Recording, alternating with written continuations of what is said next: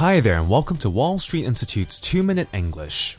You may have heard of the Oxfam Trail Walker, an annual event where people hike the entire MacLehose Trail of Hong Kong, which is 100 kilometers long, to raise money for the charity of Oxfam. Last week, there was another event called the Hong Kong 100, which is similar to the Trail Walker, except participants run 100 kilometers instead of hike.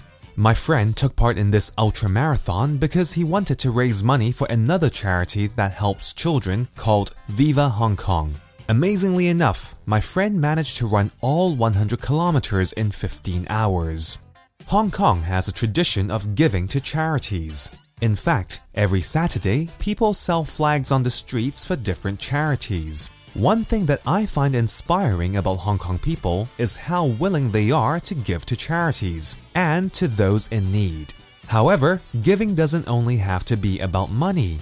We can give our time, our emotions, our laughter, our friendship, our skills, etc., to benefit others who are more in need than ourselves.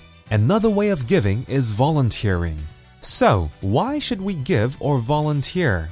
I believe that anytime we do something for others when we expect nothing in return, something happens in our hearts. There is a fulfillment that comes from giving and helping others out, whether it's strangers or people close to us.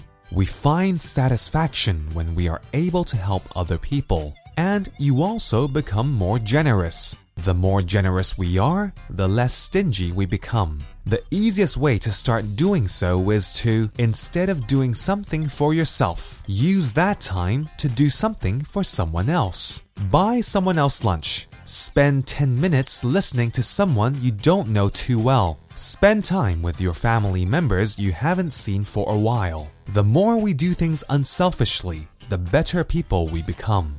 I encourage you guys to try and do something unselfishly this week.